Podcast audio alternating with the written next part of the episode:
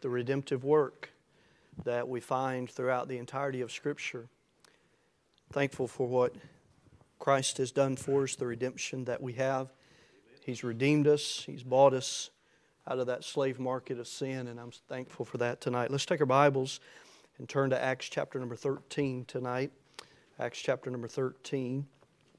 We're going to finish up our, our message, really, that we began Sunday morning entitled All Power, All Nations, and All Things. And of course, that comes from Matthew chapter number 28. And Sunday we looked at our first truth from Matthew 28, and we saw that there is a mandate that must be obeyed as we think about the matter of missions and get ourselves prepared for missions. And really, we ought not have to take time to get prepared. We ought to be prepared all the time because we ought to be thinking about the mission field that God has given us. It's not just about foreign missions, it's about our mission field here in West Tennessee, but there's a mandate that must be obeyed, and that mandate is to go. And then Sunday night, uh, we looked at our second truth there in 2 Corinthians 8 and 9. And we said that there is money that must be offered. Now, 2 Corinthians 8 and 9 is not speaking just about missions, but we have great principles in those two chapters about the matter of giving and about the matter of money and about the matter of offering. And they, uh, in those two chapters, they're not really speaking, it's not really speaking about uh, the tithes and offerings per se. It's speaking about a gift that was given really in. Uh, in excess of that to the church in Jerusalem that was in great need. And so we saw some uh, wonderful truths about the matter of giving. And then in Acts chapter number 13 tonight, we'll finish it up. And I want us to see our third truth that we find here in Acts chapter number 13 tonight, and that is this that there are men who must be ordained. There's a mandate that must be obeyed. We have to go, and that's all of us. There's money that must be offered. If people are going to go to the foreign field, and by the way, if we're going to do the work that God has called us to do right here, there's money that must be offered. But thirdly, tonight, as really we, we kind of fix our attention more upon foreign missions tonight, number three, there are men who must be ordained. And I said it a couple Sundays ago, I'll say it again tonight. I have no doubt, I, believe with all my heart that God's still calling. But I just believe that people, men, are not heeding that call. God still calls. God still wants people. God uses us, right? We don't understand that sometimes because we're, we're unlovely. We're, we're, many times we aren't very good tools, are we? But God still uses us. And He's still looking for individuals who will heed the call. Look here at Acts chapter number 13. And we'll begin in verse number 1 tonight. There are men who must be ordained. And I want to give us three characteristics of these men. We'll spend a little bit more time on the last characteristic tonight, but there are men who must be ordained. The Bible says now they were in the church that was at Antioch, certain prophets and teachers, as Barnabas and Simeon, that was called Niger, and Lucius of Cyrene, and Manaen, which had been brought up with Herod the tetrarch, and Saul.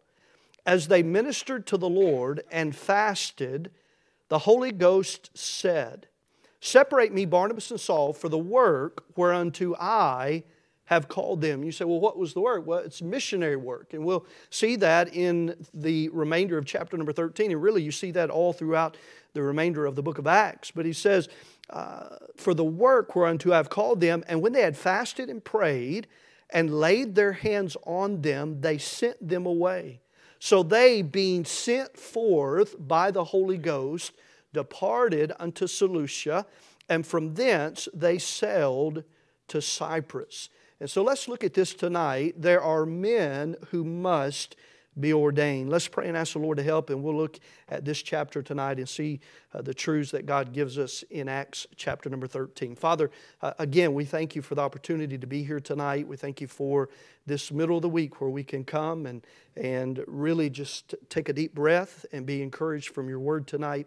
And I pray that that would be the case, Father. I pray that you would teach us and help us tonight and really fix and tune our thoughts toward this matter of missions, especially as we get ready to have these families in this next week. And Father, I pray that you'd help us once again. Just remind us of the great need, remind us of the great commission that you've given us. And we have a responsibility to fulfill the entirety of that great commission. And so, Lord, we pray that you teach us and help us tonight. Help our children and our teenagers next door.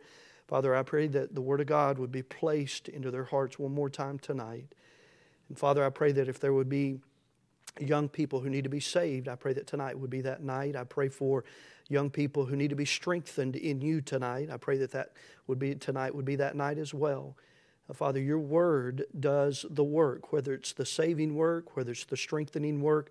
Father, your word does it, not us, not, not, not some uh, opinion from man. It is your word. And so, Lord, I pray that we would give your word with clarity and truth tonight. And we'll thank you for what you will do in uh, response to that. And so, Lord, just teach us tonight. We'll thank you and praise you for it. And we pray this in Christ's name. Amen. Number one, tonight, there are men who must be ordained.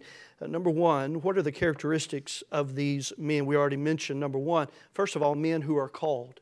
Men who are called by the Holy Ghost. Not called by uh, an individual, but called by the Holy Ghost. The Bible says there in verse number two, and they ministered to the Lord and fasted, or excuse me, as they ministered to the Lord and fasted, the Holy Ghost said, Separate me, Barnabas and Saul, for the work whereunto I have called them. And then verse number four so they, being sent forth by the Holy Ghost. If you're saved in here tonight, you have the Holy Ghost. The Holy Ghost is the, the, the seal of that promise that the Lord Jesus Christ has given us. We are sealed with the Holy Ghost, Ephesians chapter 1 tells us. And so, if you're here tonight and you're saved, you have the Holy Ghost. Right? You have the Holy Ghost tonight. And the Holy Ghost calls and moves and stirs in the hearts of individuals, in the hearts of Christians, and it's up to us to respond to that. And I believe, again, with all my heart, the Holy Ghost is calling and stirring and moving in hearts for people to respond. But we've gotten so comfortable in our American churches and in American Christianity that we've taught our children that, that it, it's better to stay at home and to get a job and to make money and to live comfortably than to go and do what God has called them to do. Now, I'm not against, look, if, if God calls your children to, to stay and live next door to you and, and, and to have a job that, that provides for them very well, if that's God's will, that's God's will. But we need to teach our children to be sensitive and yielded to the will of God. We saw it Sunday night in 2 Corinthians chapter number 8. They first gave what? Before they gave their money, what did they give first? Themselves in verse number 5. They gave themselves. We'll never give the money we're supposed to if we don't first give ourselves. Just to say, Lord, whatever you'd have me to do, whether it's to go to a foreign field, whether it's to go next door, whatever you'd have me to do, here I am, all of me. And so, number one tonight, men who are called. By the way, hold your place here in Acts 13 and real quickly, and I believe this will. Uh, there's only a couple places I'll have you go extra tonight besides Acts 13. Look with me at Galatians chapter number 2 quickly, if you would. Galatians chapter number 2. There are men who must be ordained. First of all, men who are called. Look at Galatians 2, verses 7 through 9. But contrariwise, when they saw that the gospel of the uncircumcision was committed unto me, as the gospel of the circumcision was unto Peter. Notice verse 8. For he that wrought effectually in Peter to the apostleship of the circumcision, the same was mighty in me toward the Gentiles. And when James, Cephas, and John, who seemed to be pillars, perceived the grace that was given unto me, they gave to me and Barnabas the right hands of fellowship, that we should go unto the heathen, and they unto the circumcision. Paul said, Look, when they realized that God had actually called us to the Gentiles, to the uncircumcised, as opposed to the circumcised, when, when they realized that, in verse number 9, he, he said, Who seemed to be pillars perceived the grace that was given unto me. They gave to me excuse me, they gave to me and Barnabas the right hands of fellowship. And there in Galatians 2, he's speaking of the call of God on his life. Now, not everybody agreed with that at first. You're going to go to the heathen, you're going to go to the Gentiles? Yeah, because that's where God has called me to go. And the Bible says that when they saw, they perceived that that grace was given to Paul to be the apostle to the Gentiles, they gave him the right hand of fellowship. So, number one tonight, men who are called. Secondly, tonight, men who are commissioned. Men who are commissioned. Look back at Acts chapter number 13. The Bible says in verse number 3,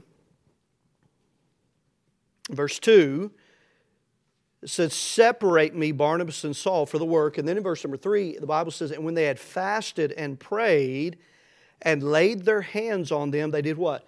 They sent them away. There's the ordination part. They were commissioned to go out. By the way, that was done under the authority of the church here in Antioch. Missionaries ought to be sent out. Now, I understand there are boards and I understand all of that, but a missionary is commissioned and ordained and sent out under the authority of the local New Testament church. And I understand today that we have individuals who go out on their own and, and, and they don't go out under the authority of the church. Personally, and you can argue with me on this, but you have to argue with Acts 13. Personally, I don't believe that's biblical. That doesn't mean that they're not doing a good work. That doesn't mean that they can't see people saved. But they're not doing it biblically. Because biblically, a missionary is sent out under the authority of his local New Testament church. So there are men who must be ordained, men who are called, and men who are commissioned, ordained. And then let me give you number three, and we'll spend a little bit of time right here. Number three, men who are called, men who are commissioned, and thirdly, men who are constrained. Because in the remainder of Acts chapter number 13, it would have been very easy for Paul and Barnabas to come back home. By the way, John Mark does it. We'll see that in the passage. In the passage, Paul says John is with us, speaking of John Mark, and we find out a little bit later in this same passage that John goes back home. Okay, it, it, would have been easy at some point for individuals, for, for these individuals, specifically Paul and Barnabas, to say, you know what? Uh uh-uh. uh. we are going back home. And so when someone goes and goes to the mission field, look, there has to be a call, a Holy Ghost call. And there has to be a commission. But I would submit to us tonight that they have to be men who are constrained. Constrained by what? The love of Christ. We saw, we saw the verse Sunday. You don't have to turn there, but let me read it for us if I could. 2 Corinthians chapter number 5. 2 Corinthians 5, verses 14 and 15. The Bible says, For the love, here's the Apostle Paul. He says, For the love of Christ constraineth us, because we thus judge that if one died for all, then we're all dead. You know what Paul is saying there? And it's just in two short little verses, and we'll read verse 15 in just a second. But in, in two short little verses, there's so much wrapped in there. He says, Look, it's the love of Christ that constrains me to keep doing what I'm doing because I understand that all of us were dead. We were dead in our trespasses and sins, but one came and died for all of us so that we could live. And now the life that we live, we don't live it for ourselves, we live it for the one who died for us. Listen to verse number 15. And that he died for all, that they which live should not henceforth live unto themselves. Whether I go to the foreign mission field or whether I serve on my mission field right here in West Tennessee, I do I ought to be constrained by the love of Christ ought to be constrained to continue and to be committed because of what Christ did for me and because of everything He paid for me. We, we talk about the cross, and we mentioned it last Wednesday night the beauty of the cross of Calvary, and we talk about that. But listen, the cross of Calvary, because of that, I owe Him everything. I owe Him my life. By the way, whether I'm a pastor or whether I'm a farmer, as a Christian, I owe him my life. I owe him everything. Because the Bible says, if one died for all, that they which live should not henceforth live unto themselves, but unto him which died for them and rose again. And by the way, down in verse number 20, it speaks about us being ambassadors for Christ. There are men who must be ordained, men who are called, men who are commissioned, and men who are constrained. And I want to give you three, three things here why they need to be constrained. They're, they're, the, the calling ought to constrain them, absolutely. The fact that the Holy Ghost has called them ought to help them to be committed and continue. But I'm going to tell you what, the, the, based on what the Apostle Paul says over and over and over again, the Apostle Paul says, The love of Christ constraineth us. It holds us tightly, it binds us so that we do what God has called us to do. And we're not going to quit. Remember just a couple weeks ago in 2 Timothy 3? Paul's telling Timothy, Phygellus and Hermogenes, they left. Evil men and seducers will wax worse and worse. But Timothy, don't you quit. Timothy, you continue. But continue thou in the things which thou hast learned and hast been assured of, knowing of whom thou hast learned them. He said, continue. Well, what keeps us going? Is it just is it just because some Christians have more whatever that is than others? Now let me say this, some days that some days that's maybe all you have. Some days responsibility and duty may be all you have. And you know what? You keep doing it. But you know what keeps us going? It's the love of Christ. Because that's the message that we have. That's what we have received. And as Paul says, I am debtor. I have received it and I am debtor to give it to others. And so that's why we keep doing what we do. That's why we keep living the way we're supposed to live. That's why. And by the way, maybe we'll come back to this next week sometime during the conference. But in Matthew chapter number 28, uh, thinking even today, well, we didn't even talk about this Sunday, but in Matthew chapter number 28, when it says go, go ye therefore. Wouldn't it be a shame if we would go across the street or we would go around the world and we don't even go to the people in our home? That we neglect the very people that God has, the mission field that God has given us right in our home? Go ye. Okay, well, let's start right here. Let, let, let me start right in my home. What a shame it would be for a pastor or a missionary or, or anybody who is in full time Christian service to, to serve and to, and to try to help others and to try to help the homes of other people and let their own home go to hell. What a shame. That's, that's the first mission field is right in the home. Men who are constrained.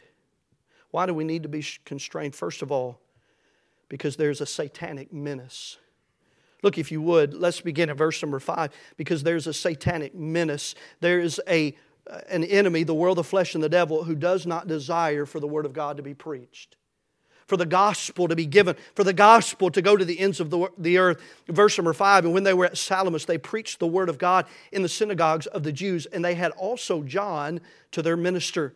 And when they had gone through the isles unto Paphos, they found a certain sorcerer, a false prophet, a Jew, whose name was Bar Jesus which was with the deputy of the country, Sergius Paulus, a prudent man who called Barnabas, excuse me, who called for Barnabas and Saul and desired to hear the word of God.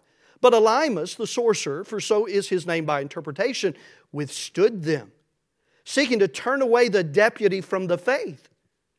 So, so, here's the deputy, Sergius Paulus. He's called for Barnabas and Saul. He wants to hear the word. But here's this sorcerer who tries to stand in the way who tries to turn away, the Bible says in verse number, uh, verse number 8, tries to turn away Sergius Paulus from the faith. And I love Paul's reaction.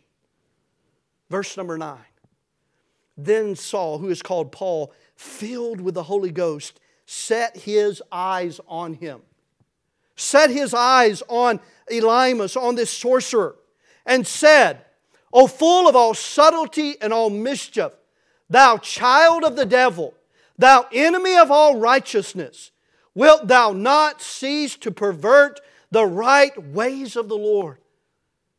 Now, if you said that today, people in the church house would say you're so unkind. You shouldn't talk that way. Paul did. Paul looked him in the eye and he said, You're full of all subtlety. He said, You're full of all mischief. He said, You are a child of the devil. He said, You're an enemy of righteousness. He, he said, Wilt thou not cease to pervert the right ways of the Lord? And now behold, the hand of the Lord is upon thee, and thou shalt be, what's the word there? Blind. Not seeing the sun for a season, and immediately there fell on him a mist and a darkness, and he went about seeking some to lead him by the hand. Then the deputy, when he saw what was done, believed being astonished at the doctrine of the Lord. Now, when Paul and his company loosed from Paphos, they came to Perga in Pamphylia, and John departed from them, returned to Jerusalem. Men who are constrained, and we must be constrained because there is a satanic menace. Drop down, if you would, to verse number 50 toward the end of the chapter.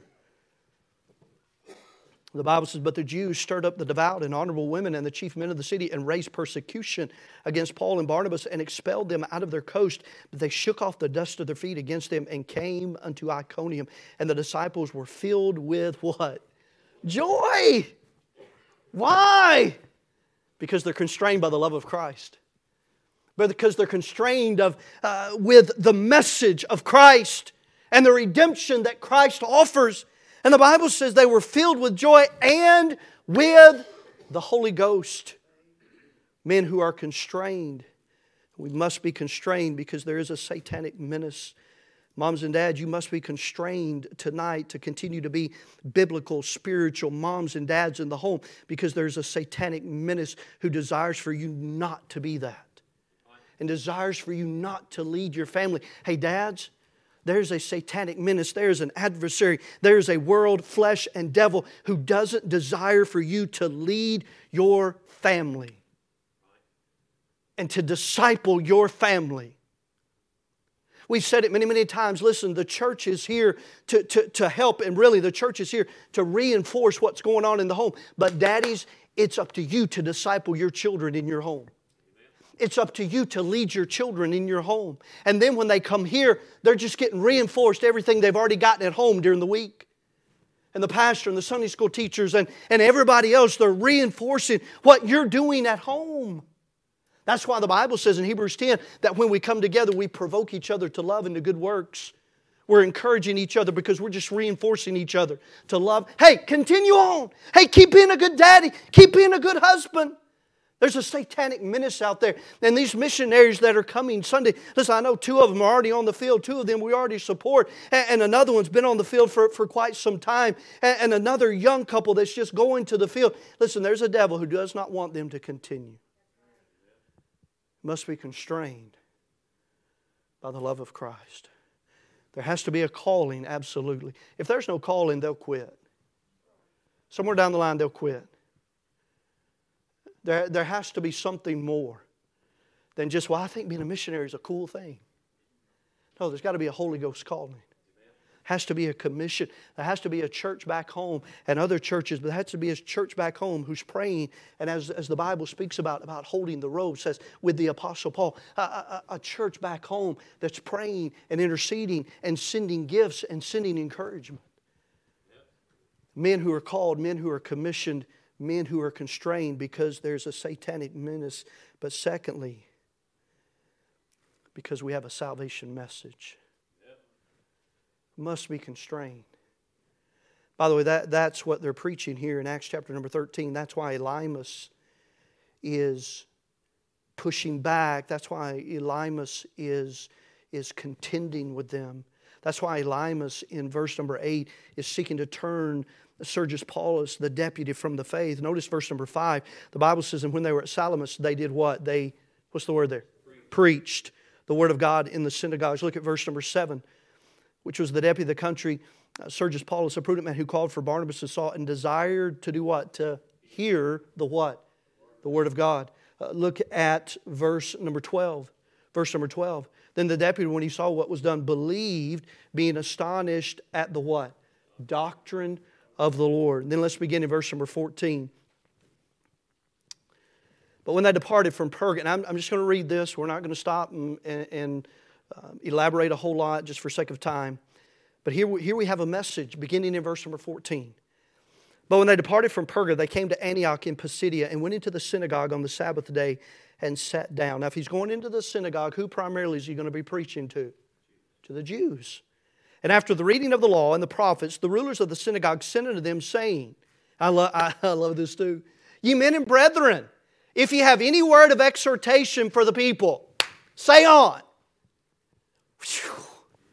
That's just an open door for Paul, right? He said, hey, if you have anything to say, did Paul have anything to say? Oh, he's going to say it, isn't he? He said, say on. Then Paul, st- by the way, we have something to say. Say on. You have something to say at your place of work. Say on. You have something to say in your home. Say on. You say, well, Pastor, boy, just the day we live in, it's hard with my kids because all of their friends, their parents do something different. Here's the difference, though you have the backing of the authority of God's word. They don't. Those parents just let kids do whatever they want to do. They don't have any authority on which to stand. But, but if you help your children to stand on the truth of God's word, you are backed by the authority of Almighty God. And after the reading, or excuse me, verse number 16, then Paul stood up and beckoning with his hand said, Men of Israel, and ye that fear God, give audience. The God of this people of Israel chose our fathers and exalted the people when they dwelt as strangers in the land of Egypt. And with an high arm brought them, or excuse me, he them out of it. About the time of 40 years suffered he their manners in the wilderness. And when he had destroyed seven nations in the land of Canaan, he divided their land to them by lot. And after that, he gave unto them judges about the space of 450 years until Samuel the prophet. And afterward, they desired a king. And God gave unto them Saul, the son of Kish, a man of the tribe of Benjamin, by the space of 40 years. And when he had removed him, he raised up unto them David to be their king, to whom also he gave testimony and said, I have found David, son of Jesse. Here's that great verse a man after mine own heart, which shall fulfill all my will. Of this man's seed hath God, according to his promise, raised unto Israel a Savior, Jesus. When John had first excuse me, when John had first preached before his coming the baptism of repentance to all the people of Israel. And as John fulfilled his course, he said, Whom think ye that I am? I am not he. But behold, there cometh one after me, whose shoes of his feet I am not worthy to loose. Men and brethren, children of the stock of Abraham, and whosoever among you feareth God, to you is this, excuse me, is the word of this salvation sent. There's a satanic menace, but there's a salvation message. And we have to be constrained to give it, to say on, to continue. For they that dwell at Jerusalem and their rulers, because they knew him not, nor yet the voices of the prophets, which are read every Sabbath day, they have fulfilled them in condemning him, excuse me, him. And though they found no cause of death in him, yet desired they Pilate that he should be slain. And when they had fulfilled all that was written of him, they took him down from the tree and laid him in a sepulchre. But God raised him from the dead. And he was seen many days of them which came up with him from Galilee to Jerusalem, who are his witnesses unto the people. And we declare unto you glad tidings, how that the promise which was made unto the fathers, God hath fulfilled the same unto us, their children, and that he hath raised up Jesus again. Hey, don't miss that. The last part of verse 32 how that the promise which was made unto the fathers the story of redemption is not just in the New Testament. The story of redemption begins in Genesis. By the way, it begins in Genesis. Begins in Genesis chapter number three. And the story of redemption is, is, is scrolled and, and, and woven all throughout the scriptures. And he said, Look, what, what the, the prophets gave your fathers, the promises which was made unto the fathers, God hath fulfilled. God hath fulfilled the same unto us, their children, in that he hath raised up Jesus again, as it is also written in the second psalm Thou art my son, this day have I begotten thee. And as concerning that he raised him up from the dead, now no more to return to corruption, he said on this wise, I will give you the sure mercies of David. Wherefore he saith also in another psalm, Thou shalt not suffer thine Holy One to see corruption. For David, after he had served his own generation by the will of God, fell on sleep and was laid unto his fathers and saw corruption he's saying, look, it wasn't talking about David. It's talking about Christ. It's talking about Jesus. But he, whom God raised again, saw no corruption. Be it known unto you, therefore, men and brethren, that through this man, through this man, is preached unto you the forgiveness of sins. And by him all that believe are justified from all things from which ye could not be justified by the law of Moses. It's not by our works, it's not by our good deeds. We are justified. Our sins are forgiven through the finished work of Christ. He says, Beware therefore in verse 40, lest that, that come upon you which is spoken of in the prophets. Behold, ye despisers, and wonder and perish. He said, Look, hey, don't, don't let what has already been prophesied, don't let that happen to you. Don't, don't be a despiser. Don't be a wanderer. He said, For I work a work in your days, a work which ye shall in no wise believe, though a man declare it unto you. He said, Don't, don't be those people that don't believe, even though I'm here today declaring it unto you. I'm declaring to you the truth. I'm declaring unto you what the fathers, or excuse me, what the prophets had promised to your fathers. I'm declaring it unto you today. Believe it. Verse 42 When the Jews were gone out of the synagogue, the Gentiles besought that these words might be preached to them the next Sabbath. Now, when the congregation was broken up, many of the Jews and religious proselytes following Paul and Barnabas, who, speaking to them, persuaded them to continue in the grace of God. And the next Sabbath day came almost the whole city together to hear the word of God. But when the Jews saw the multitudes, they were filled with envy. Why were they filled with envy?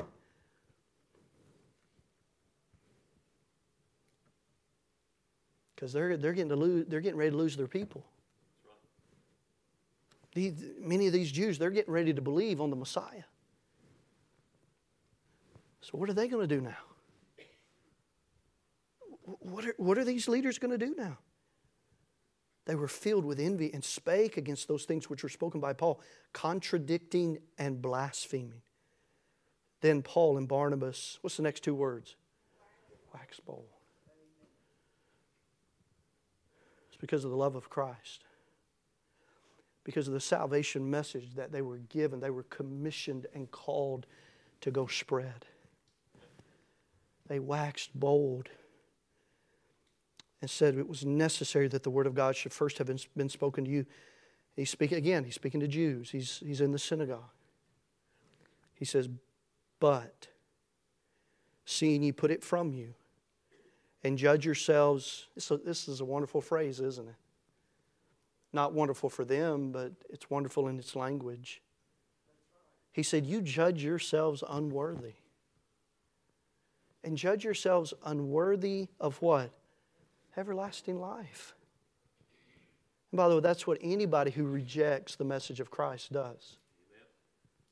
They judge themselves unworthy of everlasting life. He says, Lo, we turn to the Gentiles.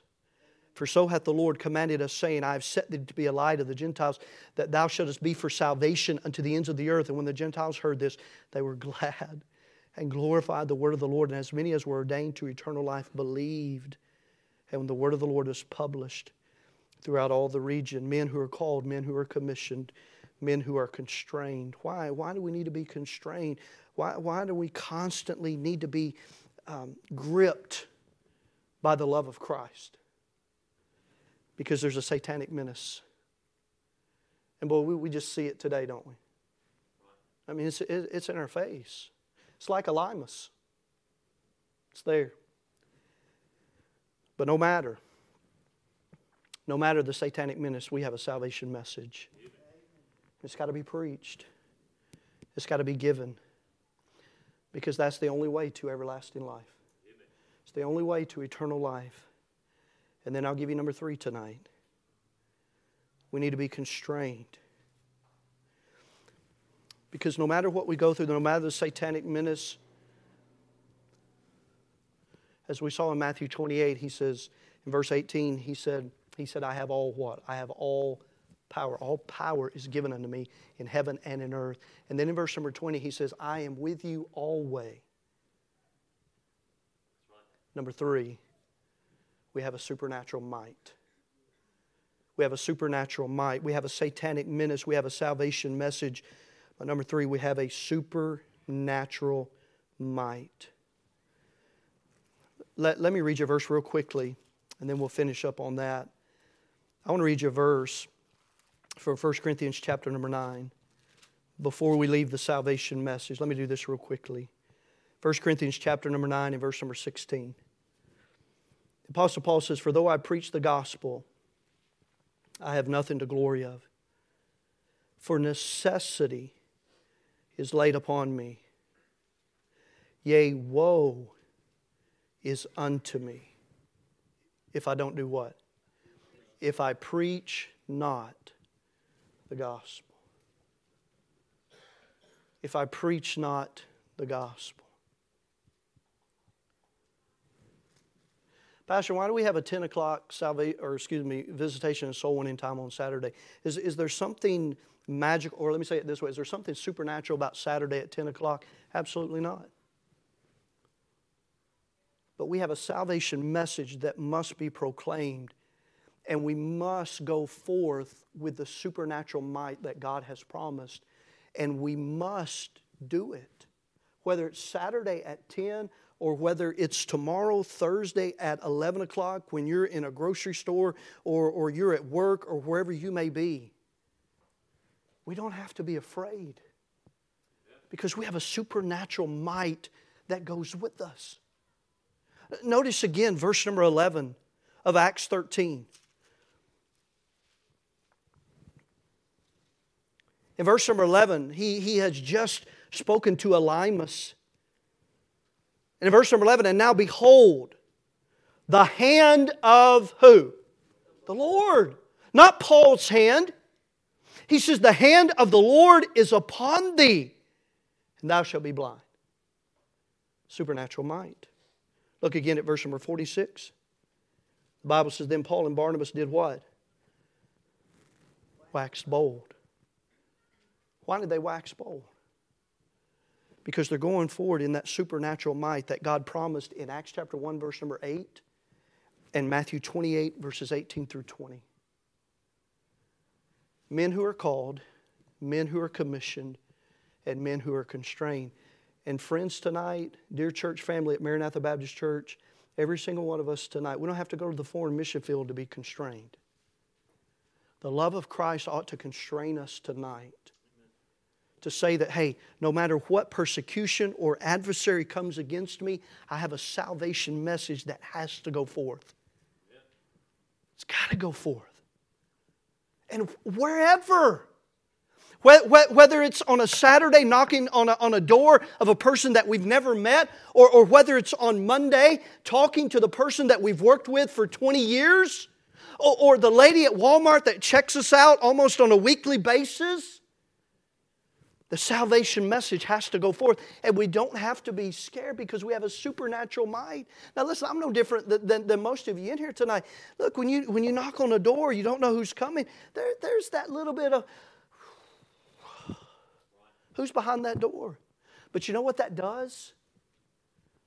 You know what that, that little bit of does for us? It helps us say, God, I need you. I need that supernatural might that you've promised. God, Christ, that power in Matthew 28 18 that you said that, that you said you have and you do have. All power is given unto me in heaven and in earth. I need that right now. Lord, you said you would be with us always.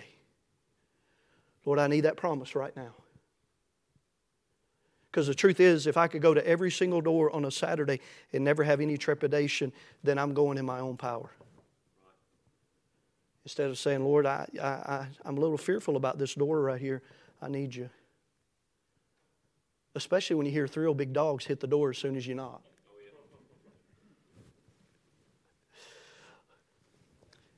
And you put your foot up against the door. I don't know if that door is secure, and so I'm going to put my foot on it. Supernatural might. There's a mandate that must be obeyed. Go. There's money that must be offered. And there are men who must be ordained. Men who are called, men who are commissioned, and men who are constrained by the love of Christ.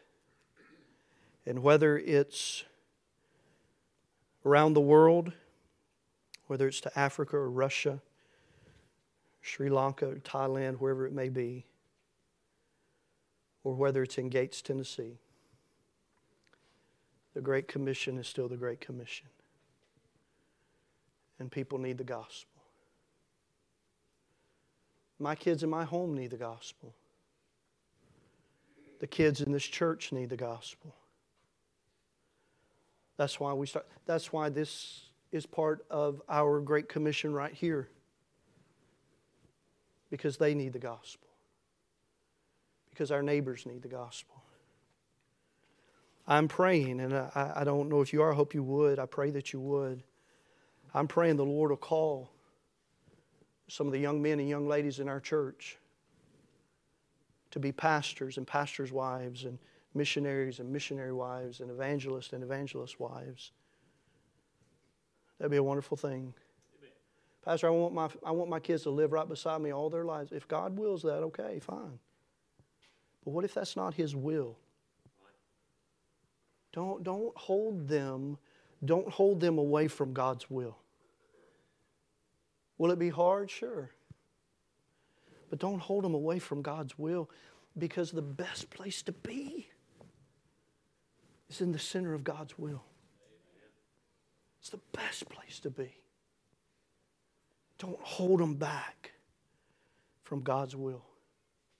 Pray for God to send young men and young ladies out of this church to go to the mission field.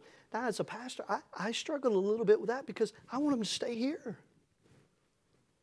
I want them to grow up and serve here because I know they've been trained here. I know what they believe. I know what they've been taught. I know they've been taught the truth of God's Word. So it'd be great if they just all stayed here and worked and served. But that's probably not God's will. So, God, if you want to send them, if you want to call them, here's my prayer. You're going to do the calling, but my prayer is, is that they will heed. That they'll heed. And when the Holy Ghost stirs, that they'll say, Lord, whatever you want me to do, wherever you want me to go, Lord, I'll go. Father, we thank you for the time you've given us tonight. Father, we thank you for the word. We thank you for Matthew 28. Father, we thank you for what you've taught us in 2 Corinthians 8 and 9. And then Acts 13, and even though, Father, we just went very quickly tonight, Father, may you help us to be a church that obeys the mandate, that offers the money, and that, Lord willing, will be able to ordain some men. God, help us this Sunday, this next week in our missions conference. Father, use these families that are coming in the way that you would choose to use them, but Father, also use us to be a breath of fresh air for them, a blessing to them.